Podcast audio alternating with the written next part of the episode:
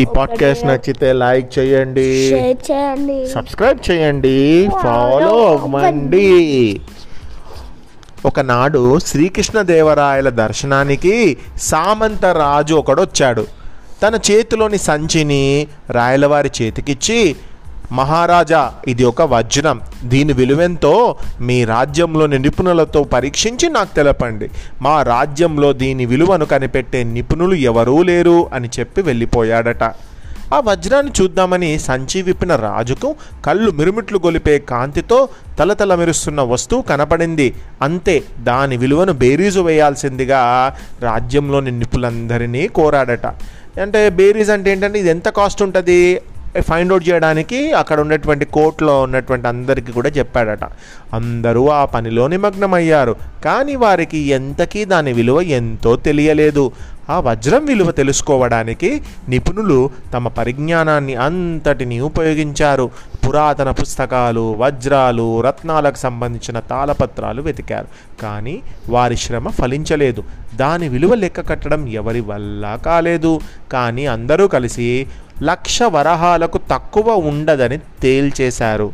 దాంతో శ్రీకృష్ణదేవరాయలు ఆ వజ్రాన్ని తీసుకొని వచ్చి సభికుల ముందు పెట్టి ఈ వజ్రం విలువ ఖచ్చితంగా బేరూజు వేసిన వారికి పదివేల వరహాలు బహుమతిగా ఇస్తానని ప్రకటించారు. సభికులెవ్వరూ ధైర్యం చెయ్యకపోగా నిపుణులంతా తలలు వేలాడేసుకున్నారు. అంతలోనే ప్రవేశించాడు మన రామలింగడు. రాజుగారి ప్రకటన విని హోహోసి అదెంత పని మహారాజా? నేను ఆ వజ్రం యొక్క కాస్ట్ని నేను మీకు చెప్తాను. అని రాజా ఇది వెలకట్టలేని రాయి అని రాజు రాజుగారితో దాన్ని తీసుకొని తన ఛాతి వద్ద పెట్టుకొని కొద్దిసేపు అలాగే ఉంచాడు.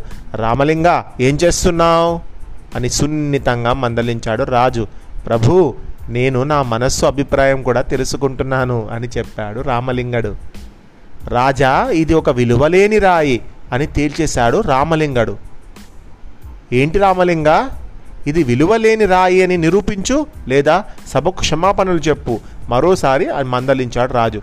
సరే రాజా అంటూ రాజుతో సహా సభికులందరినీ ఒక చీకటి గదిలోకి తీసుకెళ్ళి తలుపులు మూసి చీకటిగా ఆ రాయి ని ఒక మెల్లగా బల్లపై ఉంచాడు రామలింగడు. చీకటి గద. చీకటి గది లోపల వజ్రాన్ని పెడితే ఏమైతే వజ్రం మెరవాలి. కానీ మెరవకుండా అది అట్లాగే ఉంది. రాజా మీరు ఇందాకటి నుంచి చెబుతున్న వజ్రం ఎక్కడుందో కనిపెట్టండి చూద్దాం అన్నాడు రామలింగడు. రాజుతో సహా ఎవ్వరూ ఆ రాయి ఎక్కడుందో కనిపెట్టలేకపోగా రామలింగడు. మహారాజా క్షమించండి. అది మీ ముందున్న బల్లపైనే ఉంచాను.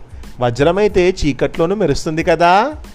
నేను ఇందాక ఆ వజ్రాన్ని నా చొక్కా లోపల పెట్టుకొని వెలుతురు కనబడుతుందేమోనని గమనించాను అని అసలు విషయం చెప్పాడు రామలింగడు. ఆ రాయి వజ్రం కాదని నిరూపించి పదివేల వరహాలు గెలుచుకున్నాడు తెనాలి రామలింగడు. వరహాలు అంటే అప్పట్లో డబ్బును వరహాలుగా చెప్పేవాళ్ళు అన్నట్టు చాలా గ్రేట్ అమౌంట్ అన్నట్టు చాలా మంచి అమౌంట్. ఇది నగల మూట కథ. తెనాలి రామలింగడు అంత తెలివిగా ఆలోచిస్తారు. ఈ పాడ్కాస్ట్ నచ్చితే లైక్ చేయండి షేర్ చేయండి సబ్స్క్రైబ్ చేయండి ఫాలో అవ్వండి. మరొక మంచి చిన్ని కథతోటి రేపు మీ ముందుకు వస్తాం ఇప్పుడు శుభరాత్రి.